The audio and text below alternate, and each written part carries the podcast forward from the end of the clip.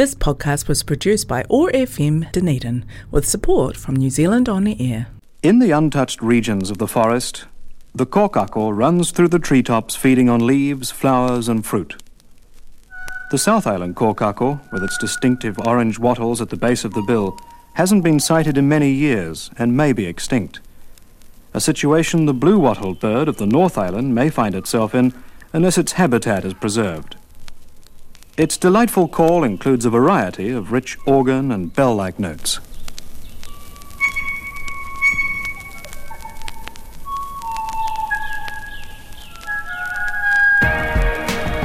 Community or chaos? We can construct and nurture community or fall into chaos. Over the next hour, Marvin Hubbard hosts conversations toward creating a fairer, more equal society. Community or Chaos is made possible with the support of Quakers Aotearoa. You'll find them online at quaker.org.nz. Hello, friends. Today we have Bryce Edwards of the Democracy Project, which is situated at Victoria University in Wellington. And this project aims to enhance New Zealand's democracy and public life, promoting critical thinking and debate and engagement in politics. We'll, you can podcast this by going to oar.org NZ, and then going to podcast and going to community chaos. Welcome aboard, Bryce. We'll be talking about health reform generally and um, the influence of the economy and economic theory has on this. Uh, Bryce, uh, could you talk about investment in healthcare, and should sure. investment and should investment in healthcare be considered a luxury that we cannot afford? Could you discuss this? Um, yeah, Maureen. Good morning, Marvin. Uh, thanks for inviting me on the show. Yes, healthcare continues to be one of the big issues in New Zealand politics, and you know, the question of whether we should be, you know, prepared to spend more on it or whether we should be considering it a luxury is one that we've been looking at, I think, for you know, for, for decades really, and it happens all over the world. Uh, I have my own personal view that we should be spending more of uh, our collective resources on healthcare and that uh, you know there's lots of problems, huge problems in our health system at the moment. But I would just quickly point out that um, it's not just me thinking this, and uh, recent opinion polls have shown that there's a, a public desire out there for health issues to be fixed. And so uh, the Ipswich, sorry, no, the Ipsos survey of in February of this year asked people what their most important issues are in politics at the moment. And first was inflation, second was housing, third was crime, fourth was healthcare. And 27% of people nominated health as the, the most pressing problem. And uh, there was another survey more recently from One News asking what issue would influence people's vote the most. And healthcare, again, was the third highest issue. So, this is a really important issue for a lot of people. And uh, obviously, we're all consumers of of healthcare in lots of different ways. And I don't think there's many people that would regard their own health is something of a luxury or, or something that, uh, yeah, we can uh, think of as a nice to have, as John Key used to talk about. It's not a luxury, it's a really basic part of human existence. And so, yeah, I'm certainly a proponent of.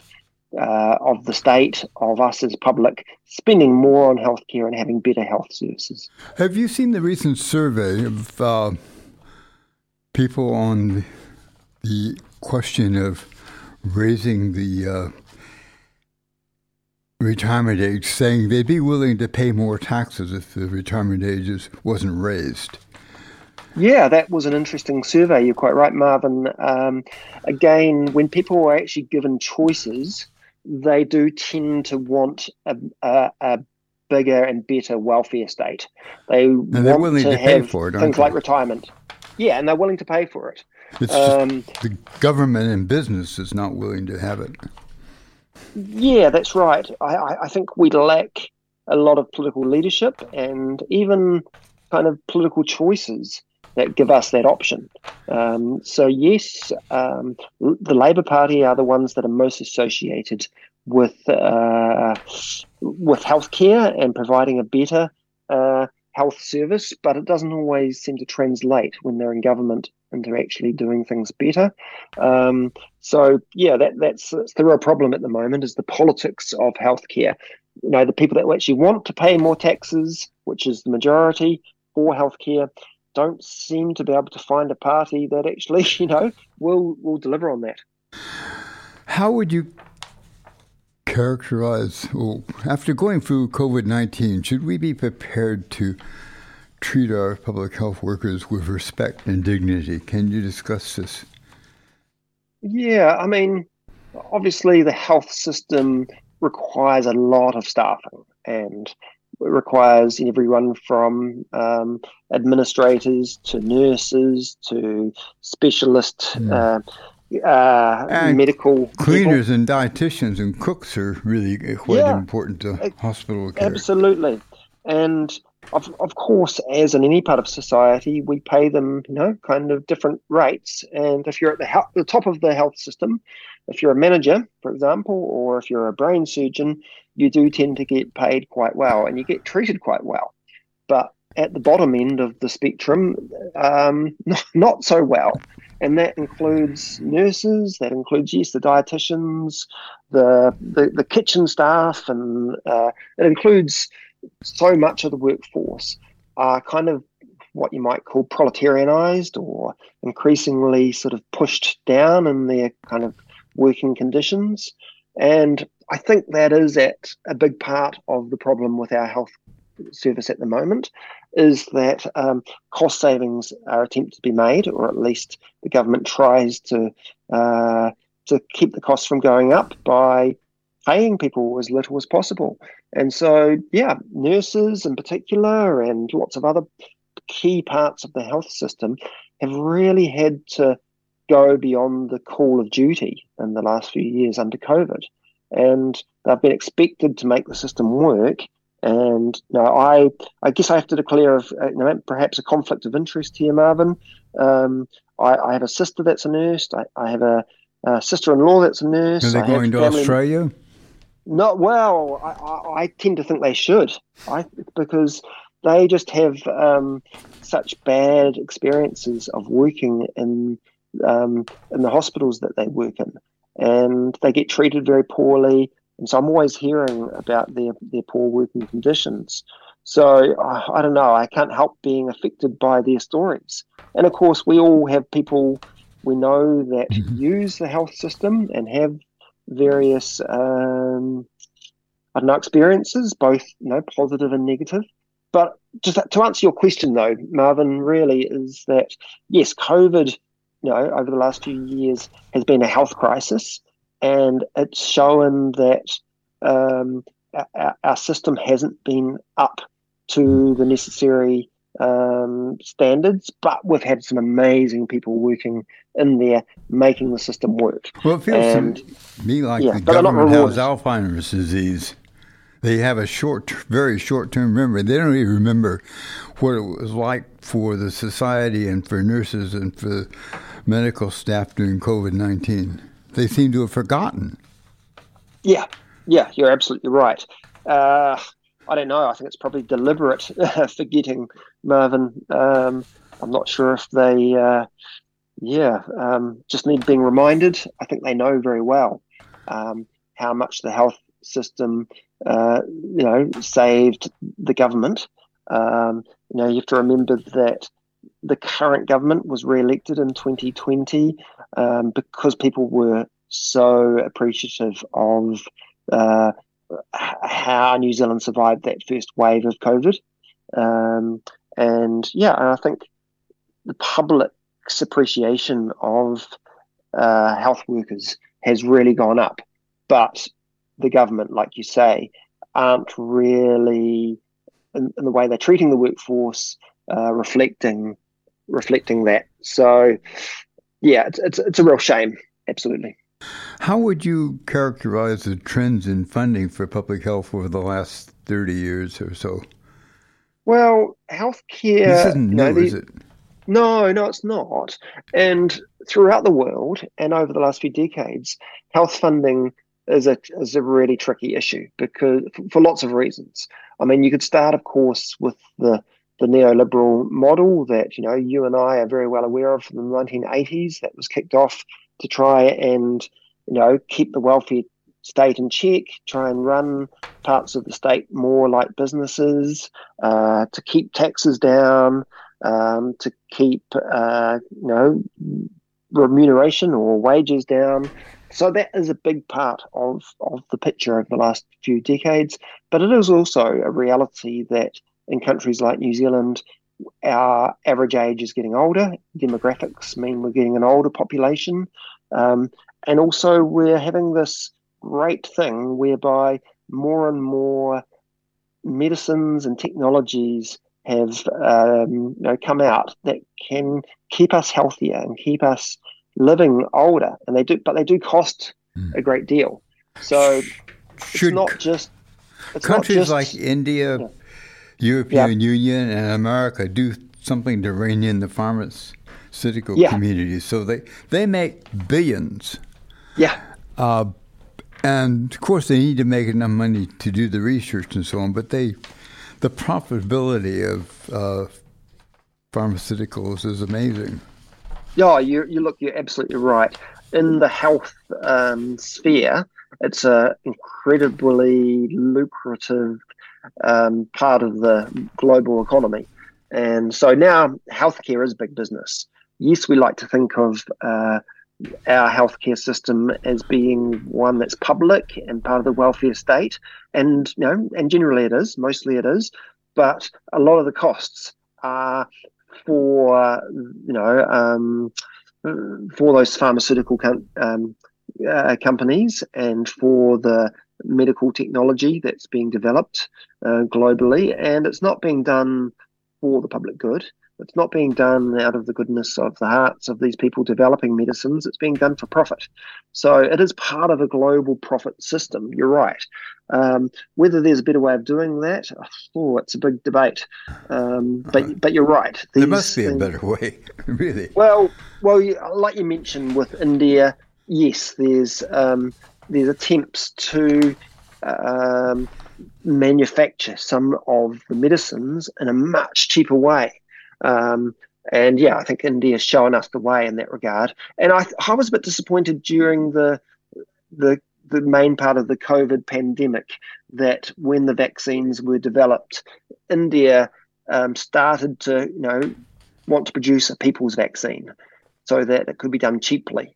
And countries like New Zealand initially were interested in that, but in the end didn't sign up for it.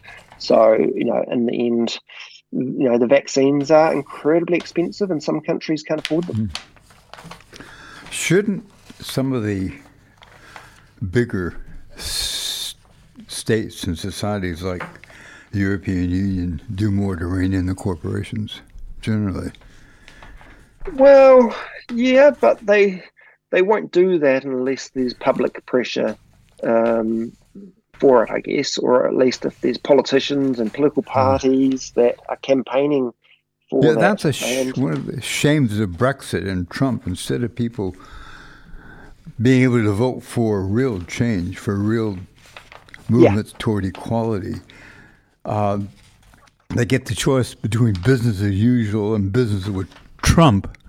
Yeah, I, th- I think that you've you've absolutely got it right, and in in the EU and all parts of the world, historically you've had um, a progressive force, you know, what we might call the, the left wing of politics that has traditionally, you know, pushed for these things, has traditionally, you know, uh, tried to campaign for a welfare state to keep business in check, uh, to keep those, you know, pharmaceutical companies in check. But we don't really have that at any great strength at the moment throughout the world.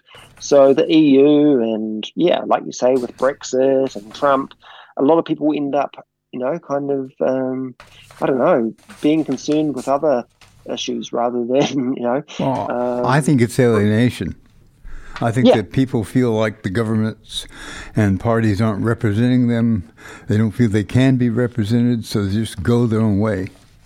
Yeah, no, I think you're right about that. And so, a lot of people voting for Brexit in in Britain were people that sort of felt the system wasn't working for them in the UK, and that the EU wasn't this uh, progressive left wing, you know, sort of thing, or something that was standing up for common people.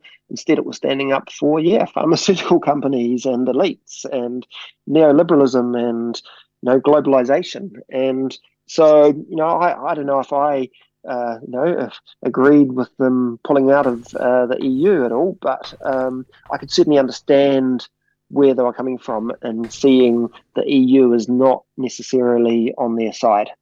And so you can understand how people felt alienated from things like that. Yes. And why they voted for people like Jeremy Corbyn and and Trump and all sorts of things. Well, I think Jeremy Corbyn is actually a good choice, to be honest. Yeah. Yes. I mean, if we had Absolutely. more people, if the Labour Party had supported Jeremy Corbyn instead yeah. of attacking him, betraying him, they might have won the election.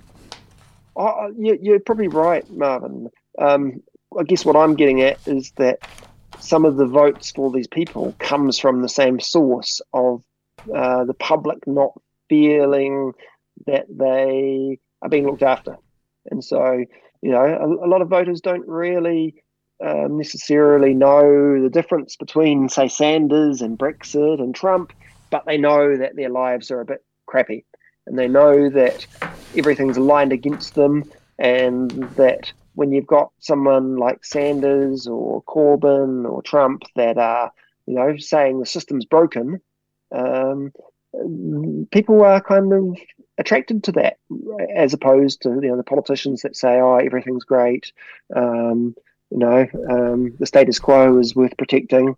I, I don't know if people are, you know, believing that so much anymore. Could you talk about this survey of staff opinion and the uh, Te Whatu Ora New Zealand Health? Yes. So, of course, the health system in New Zealand is being you know, restructured at the moment under the current government. You know, previously we had what was it, sixteen uh, district health boards. So the DHBs were the kind of management organisations that uh, that ran our hospitals in all the different regional areas. Um, and the current government has decided that there's a better way to do that by centralising everything, getting rid of the DHBs, and they've set up Te Whatu Ora, which is you know otherwise known as Health New Zealand, and so now you have a centralised um, bureaucracy, if you like, that uh, employs all the nurses and doctors and whoever else in the hospitals, and there's um, yeah, it's, it's a huge organisation. So we sh- you know we need to keep a close eye on uh, Te Whatu Ora and how they're running it. And usefully, the organisation Te Whatu Ora did their survey of uh, of staff around the country back at the end of last year. They surveyed 28,000 of their staff. And uh, I don't think they were very keen to release the findings of that report, but it showed that there was huge disgruntlement amongst staff.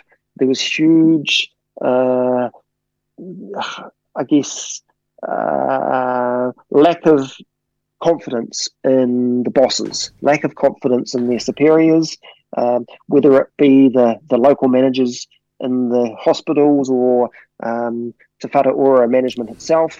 People didn't really, working in the hospitals, didn't really believe that their managers were doing a good job and that they felt bullied. A lot of them talked about being bullied uh, talked about the um, the huge hours they were having to do without resourcing, and they had a big concern about yeah the lack of um, yeah basic resourcing going into hospitals, and so that survey I think was a very important one, showing that things aren't right, and that the staff members don't have confidence that they're about to be improved. And when nurses and doctors don't have much confidence in the political system, sorry, the, the, the health system, then that's a real, you know, that's something that we should be standing up and taking uh, notice of. It will mean that the public, you know, also aren't going to get very good service from people feeling bullied, people that aren't feeling well resourced. What was did you listen to the interview of uh, Te Whatu Ora Chief Executive Marjorie oh, App? Response? Yes, um, yes. So the chief executive, uh, Margie she tried, of course, to play down uh, the results of this survey, and it was pretty disheartening because she didn't take it seriously. She tried to spin the results as as not really indicating anything, and yeah, it didn't really give me much confidence that she's going to be a, a, a very good leader of the new health system.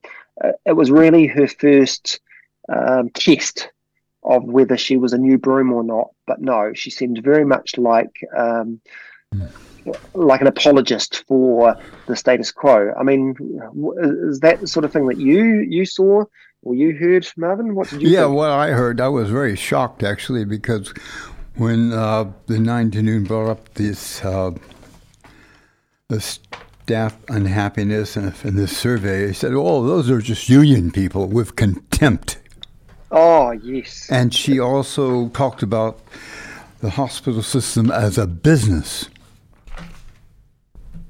Yeah, that's always a worry when uh, when anyone talks about health or housing that's provided by the state as some sort of business or yeah, profit making thing. So yes, you're right. It's it's not a good sign. Well, I might play some music now. Well, okay, very good. One more question before I play the music. No, I'll play the music first. Okay, very good.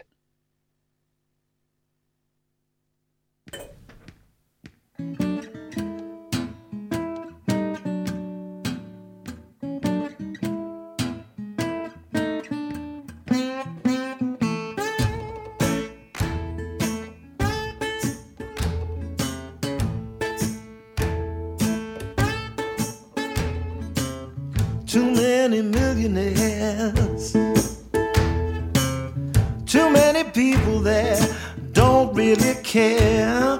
All they care about is getting more than their share. Too many, too many millionaires.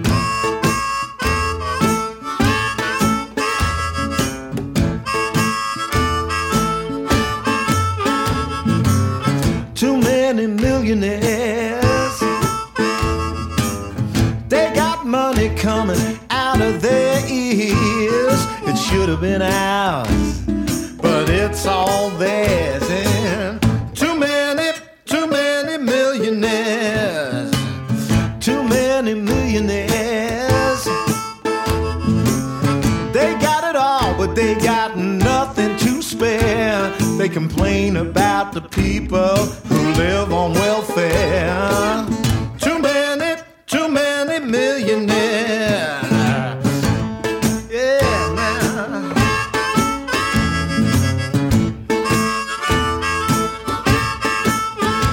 he's a connoisseur, a raconteur. Deep down inside, he's real shy. Tells his chauffeur, but he don't call me sir. Ain't he a wonderful guy? Tell us all about it. Tell us again. Tell us how your money ain't everything. Tell us all about it. Tell it to our face. How you wanna join us in the human race.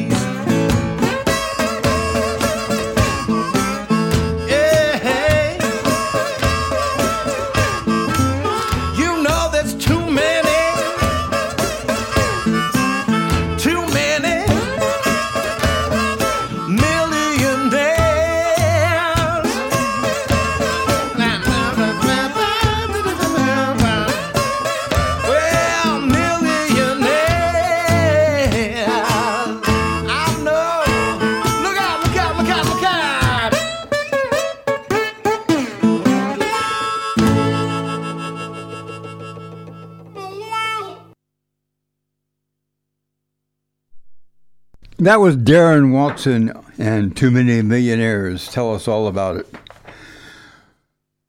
We're talking with Bryce Edwards of the Democracy Project, and you can podcast this. We're talking about the health reforms and the difficulties with um, funding health. You can podcast this by going to oar.org.nz, then going to podcast, and going to community or chaos. Should healthcare be considered a private good where each individual pays for their own health care? And if they can't afford to buy health insurance, then suffer the consequences, i.e., like the American system? Or should it be a public good? Please discuss this question. Right. Thanks, Marvin. Uh, yeah, I mean, this again is a big question that we've had to deal with over the years and in different countries. Whether, you know, what goods in society should be paid for collectively and what should be paid for privately. And in New Zealand, we seem to have come up with this uh, decision that you know a lot of things should be paid for privately. Like you know, when you go to the supermarket, you know everything there you pay for privately. Um, most of our housing we pay for privately. Um, That hasn't always been like- the case with housing. No, no, no. You're right. But at the moment, most of it is. And you see the Um, results of that. Yes, yes, exactly. Um, and when it comes to things like education and healthcare, we have decided that most of it should be paid for by the state, but not all of it. And so we kind of draw lines between, you know, some of the stuff, um, and we don't necessarily fund, you know, some of these things fully. So, for example, um, if you need to have operations, uh, you can go to the hospital and they will do most operations, but not all of them. Um, in terms of uh, if you need to see a doctor, um, for a lot of people, it's not funded. You know, if you go to the GP, you'll have to pay either all or some of the, the cost of that. And um, the and it's the private sector basically. It's doctors run by business that provide doctors. Uh, and then if you go to something like dentistry, um, so dental care, it's all just about all 100% privately funded, um, unless you're a child, of course. So the government uh, collectively pays for the dental costs of of children while they're at school, but then after that you have to go to businesses to get your your teeth fixed and pay 100% normally of the cost. So it's you know there's always decisions to be made about you know who should pay for what and i think historically really the left the political left have wanted uh, society collectively to pay for more and those on the political right have wanted individuals private you know uh, individuals to take a greater responsibility uh, for paying for their healthcare. And sort of we move back and forward a bit between those two different systems. And as you've said in your question, the American system, uh, you've, you've got much more of the public having to uh, to pay for healthcare, and they do that via um, insurance. And, oh, if they're so if they can afford insurance. There's a lot of Exactly. people that actually don't get health care in America. Exactly. And we do have some elements of that here in New Zealand. So, um, like I was saying with dental care, when you're an adult, um, you have to pay. And if you don't have insurance or if you don't can't afford the visits to the GP, uh, sorry, the dentist and so forth, you just don't get it. Um, of course, we have some small elements of, you know, payments through uh, the welfare system for beneficiaries and so forth, but they're not very generous. And um, so the dental system is very much along the American lines. Um, so these are kind of philosophical questions, aren't they? Other question And- you get is waiting Yeah. lists. I mean, if you're if Yeah. you can afford good insurance, if you're quite wealthy, you don't have to wait for for years to get a hip replacement or other necessary, quite necessary operations. Also, Yeah, the fact is that uh, certain because the health system's underfunded, certain areas don't have what they need yeah. on a general And basis to deal with things like cancer. Uh, yeah, certain- certain this is absolutely the case. And so it means that people that can afford it, um, wealthy people, will take out health insurance because they don't want to risk having to use the health system. Um, I, I think, for example, the Prime Minister, uh, Chris Hipkins, I think he's on record saying that he pays for health insurance for his family because he doesn't want to, yeah, risk not being able to get health care. so it's quite extraordinary. And I think he might be the first um, Labour politician to to use health um, insurance. I'm not sure. Um, but it's quite extraordinary, you know, that we rely on the system. And um, ideally, yeah, the health system would just be so good that we wouldn't need to have private um, health care. Um, but but there you have it. Um, it's a bit of a indictment on this, the state of our our healthcare that we have to have a prime minister uh, taking out his own health insurance. Do you think the private overseas contractors are the best people to give direction and advise the direction of our health reforms? Um, so I guess you're talking about some of the management consultants Yes, and some exactly. Of, or, I, I mean, with the health system, you know, we're living in a globalized world, and we have to bring in lots of different. Well, maybe you, You have to bring in people- more more contractors because you don't keep. I mean, the National Party complains we have too many public servants, but maybe we have too few in certain areas. Yeah, Like I remember when they uh, broke down the um, Ministry of Public Works because Treasury didn't want other advice coming over. And Yeah. then, uh, so a bit of that, I would think, in all our public in public decisions, that maybe there's a place for some contracting, but maybe Well- we're much too dependent on overseas contract. Do, do, do they know our needs? And do they are Yeah. they and do they have their own bias and interests? I mean, are they do they really you know, are they really keen on public health and public this and that? Look, I, I'm not sure if I'm answering your question very well here, Marvin, but when I go to hospital with family and things, I see so many um, nurses and doctors from overseas. And I'm so thankful that we are able to ha- import these people. That's a different Otherwise, our- question, I think. Yeah. I mean, But I'm just trying to get across that it's good that we import people uh, from overseas to help our health system. Um, I- guess at the management level, but they're residents in New Zealand, most of them. yeah, that's right. They, They, are now. here, and they are actually working in the health system. Yeah.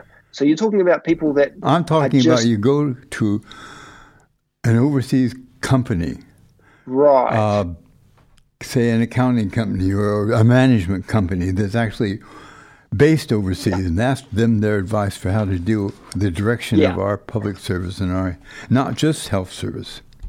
yeah, and I think I think you're right here. That that's that is a problem. Um, I mean, I, I'm would quite also ha- happy to have as many people come and offer their to live in New Zealand and take part in our healthcare and our Right. the rest the other parts of society, as long as you know. I, I don't think we should be able to buy your citizenship, but if you're willing to come and work for the good of our society and because you want this is a place to live, I think that's a great, a great thing. Oh, good. Yeah, yeah, I agree with all that. Um, I mean, we certainly do have a health system now that is reliant on a lot of uh, management consultants, and those management consultants, yes, do come from often from the big four uh, management consultancy firms like Ernst and Young, uh, KPMG, PwC, Deloitte, and they are very much overseas based. So you're right about that. Um, phew, I don't know. It's I, I, I can. I've just been looking recently, and I know Robin Gould, who you've had on the show before, has done a lot of work on this too about how much of these consultants are being employed by first the DHBs and now Te Whatu Ora um, to give advice on how to manage things, and it's just extraordinary, and it seems very wasteful um, that we're becoming so top heavy in our bureaucracy that we have, you know, just millions of dollars being spent on the consultants that could be put into the frontline services. And yeah, I think that's a real problem. And it does sort of speak to the fact that um, so much of Health New Zealand or Te Whatu Ora is all about uh, yeah, management and PR and spin, and it's not really about the public interest. And so I think that is a huge concern. And so you were talking before about the new CE of Te Whatu Ora, um, Margie Apa, I think Apa, I think her name is. Um, you know, she isn't very open to giving information out on the new health service. She seems to be mostly about spin and control of the information. And so I'll give you an example. Whereas the old DHBs used to have their monthly meetings that where they would make decisions on you know what resources they would put into healthcare. Um, so you'd have the Otago DHB, you would have whatever DHB holding their meetings, and the public could attend those, and journalists could attend, and doctors or nurses could attend, and actually find out the decisions that are being made, and it would all be open, transparent, and provide accountability. So under Margie uh, Apa's new regime, they have the the meetings in Wellington. Um, it's all centralised, and no one's allowed to attend. It's all done in secret. And yes, she will give interviews and put out press statements on what they've decided, but you don't get the same level of public, uh, yeah, transparency. And I think that's a real problem for the whole culture. How do you feel about Sarah Dalton, the director of the Association of Salaried Medical Specialists, concerned that healthcare spending should be thought of not as a cost but as an investment? Yeah, I I, I totally agree. Uh, and I guess politicians have a problem whereby you know they only have limited money and they have lots of opportunity costs. So when they build, you know, the hospital in Dunedin, it means that's another billion dollars that they can't spend on a different area. Um, and they've got lots of different areas that they want to, uh, you know, they've got costs for.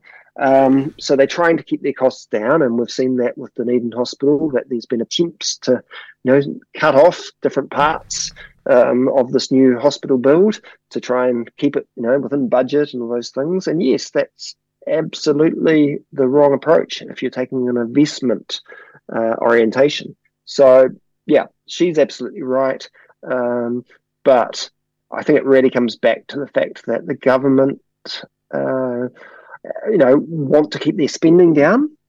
Um, they want to keep their borrowing down. They want to keep taxes down, and they've got other things they want to spend their money on. And we all have different ideas about, or different views about the level of expenditure on different areas. Um, and one of mine, just for example, uh, is that I think we're spending too much money on defence at the moment. We're spending too much money getting uh, new um, uh, frigates, new um, aircraft, um, and you know these are incredibly expensive. And we're going to have to spend an extra twenty billion dollars over the next ten years, according to the current government, um, on new, uh, you know, war equipment. And you know that could be money that's spent on health if we really wanted to invest. You know, we could be building proper hospitals. We could be investing money in dental care, but we're not. So these are political decisions. And yeah, but I agree with Sarah Dalton about this that it should be an investment. When we invest in hospitals, schools, public works, uh, we're getting something out of it. When we invest in the military, it doesn't really do much for the economy and much for society, does it? Well, that would be my view. Uh, absolutely. So, you know, hospitals have a direct outcome of uh, well-being and of people having their their needs met.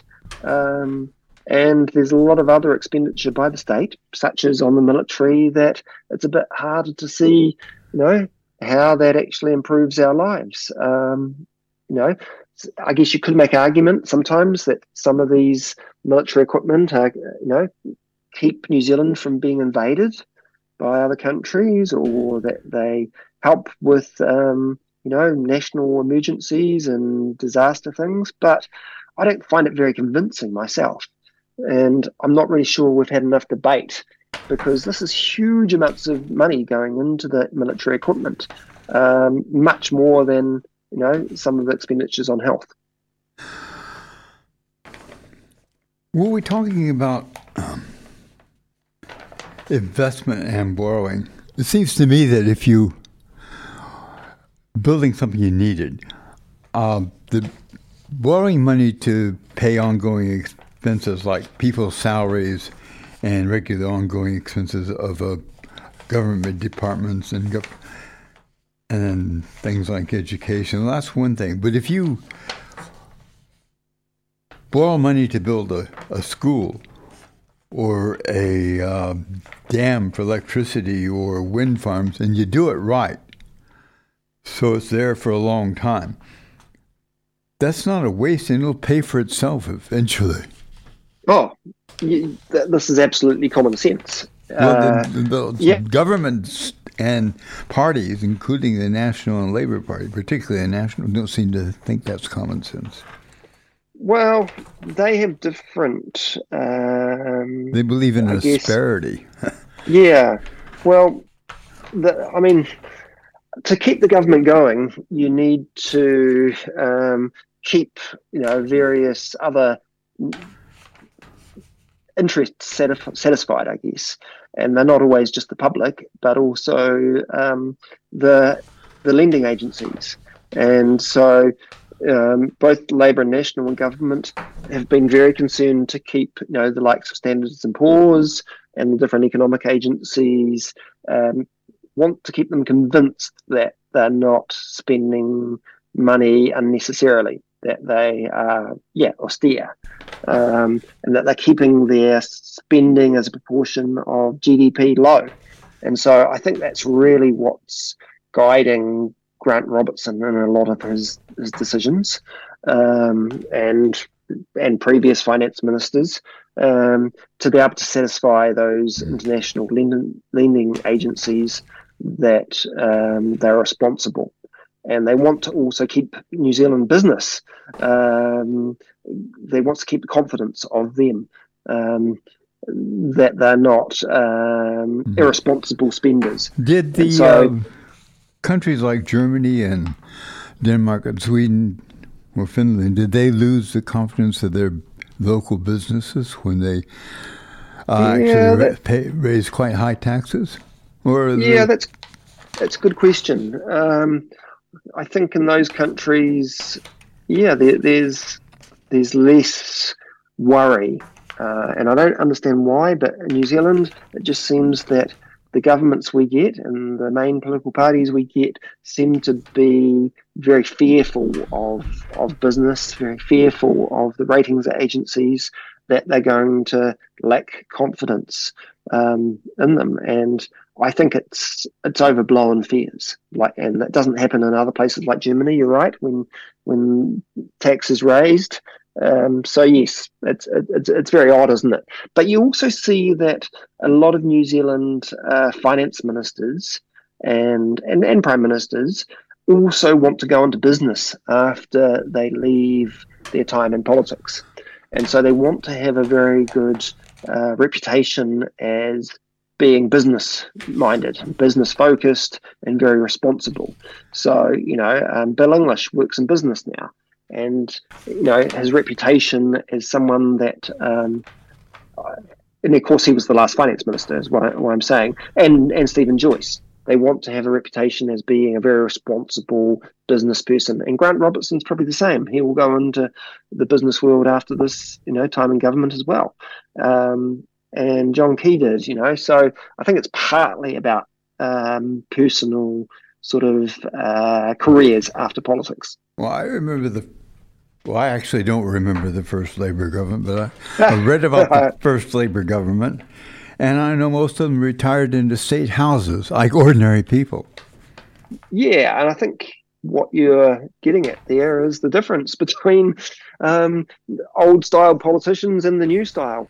Um, and they have very different sort of interests and orientations.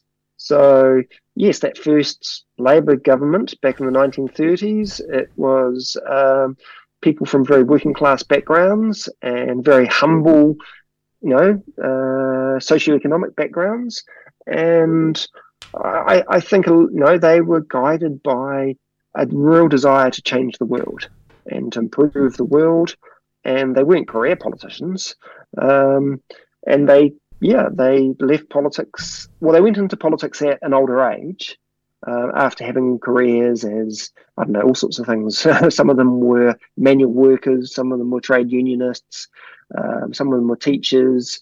And politics for them was a kind of sense of duty, what you do after you've been a yeah a teacher for decades. Whereas now you have a lot of politicians that go into uh, yeah, a political career from an early age. And then so, they go into business afterwards. Yeah, yeah, exactly. And they they finish politics at an earlier age, and they still need to have a career afterwards. And so when they're in decision making roles, they need to set themselves up so that they can have a career afterwards as a lobbyist or as a business person, a consultant. And so it's almost a bit like a, a stepping stone, if you like, to a more lucrative uh, career later.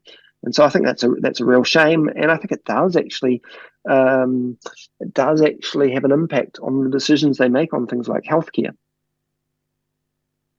How would you characterize governments which have for years underfunded basic social structures such as public health, education, housing, and will not consider raising taxes or devising new taxes? Well, I, I try to be objective about these things, Marvin. And you know, I, I I'm not partisan. I'm not involved with any political party. I I don't favour any political party over others. I try to hmm. you know look at these things as you neutrally as say possible. this about both both parties yeah, in their government. But yeah, but I have to say it makes me a bit angry. Um, I think these politicians are quite negligent, and I feel like they're not necessarily following the, the public interest. They're not really necessarily uh, doing what's right. And so, yeah, we get these situations that you have decades after decades of underfunding of core parts of society that you know affect people's uh, lives badly you know and um, yeah and I, I feel that politicians are making very bad decisions, and our political system's a bit broken because of it.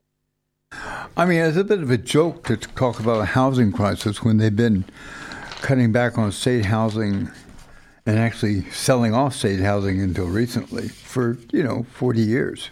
Yeah, oh, absolutely. Um, the state of um, public housing in this country is is a disaster, and that's why, you know, we have a waiting list of something like twenty thousand, and where I, have just never seen so much homelessness uh, in my life, I walk around Wellington and there's people that are sleeping in the streets. And that's only a recent thing. I, I never used to see this growing up. And I see all sorts of social dislocation due to the housing crisis. And it just it really bothers me that um, the the government, regardless of whether it's a Labor government or a national government, won't build state housing in anywhere to the degree that's needed. Um, and yes, we were talking about the the first Labor government just before, and you know they came to power when there was a housing crisis, and they just put huge resources into building enough state houses, um, and you know uh, they just made it. They just they believed so strongly in it. They just made it happen. Whereas the current government, yes, they're building a few state houses, but it's nowhere near what's needed and yeah, it has a huge number of flow-on effects to society in this underinvestment in in state housing. We talk about the instability of families and talk about crime. Yet, if people have to move every six months because the rent's raised, or every year because yeah. the rent's raised, because um, they can raise the rent at the end of the year, if people can't afford housing and have to move all the time, or don't even have decent housing, what does that do to their schooling? What does that do to their uh, stability of the family? What does that do to the ability to keep a job? I mean, it's you know, it affects everything if you uh, can't afford housing. Oh, you're absolutely right. Uh, and then we, you know, we talk about child poverty. We talk about child poverty because we don't want to talk about poverty. Yeah, that's right. Yeah, I I, I agree. Um, the, the the child poverty name. Uh, I mean, it's useful to some extent, but I wish we'd just talk about poverty sometimes because, uh, yeah, anyone in poverty, um, which normally means families, is um, regardless of whether it's child poverty or adult poverty uh, yeah. You so, can't have uh, children out of poverty unless the family's out of poverty. Exactly. No, I, I strongly agree with, with that, Marvin. Um, sorry, I forget the question now.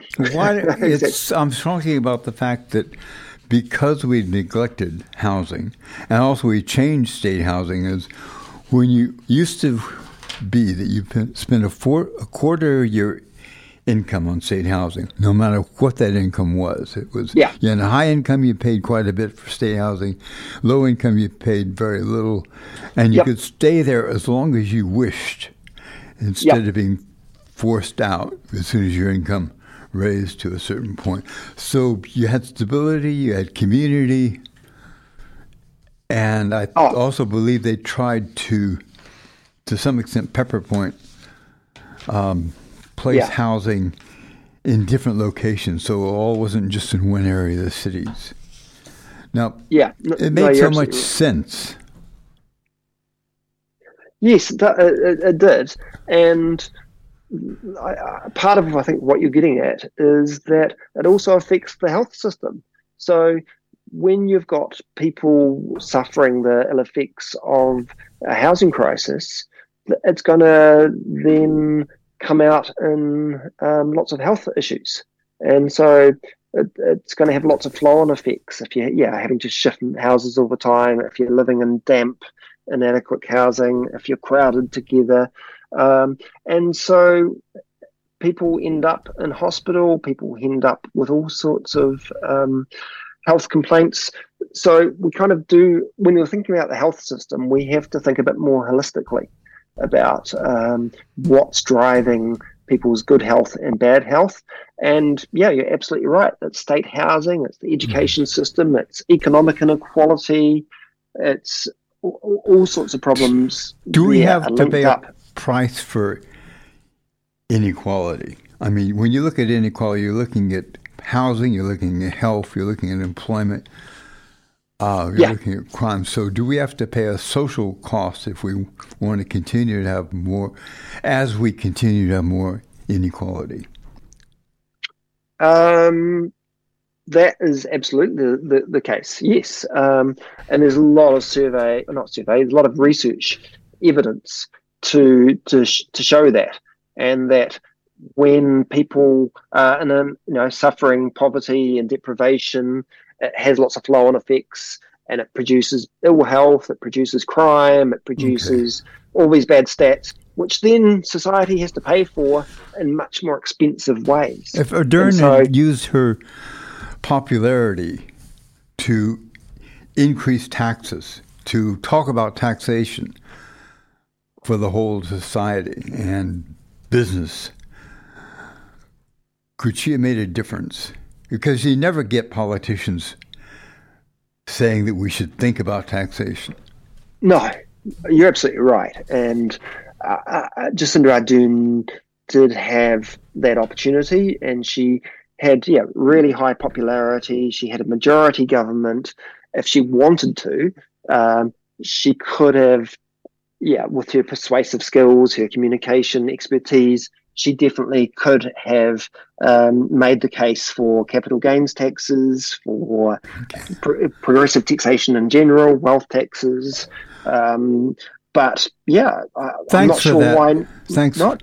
Thanks for that, Yep. Edward. Um, Edward, uh, really appreciate you coming on. That's okay. Um, sorry, Bryce Edwards. Yeah, that's all good. Okay. Thanks, Marvin. Bye. This podcast was produced by OAR FM Dunedin with support from New Zealand On the Air.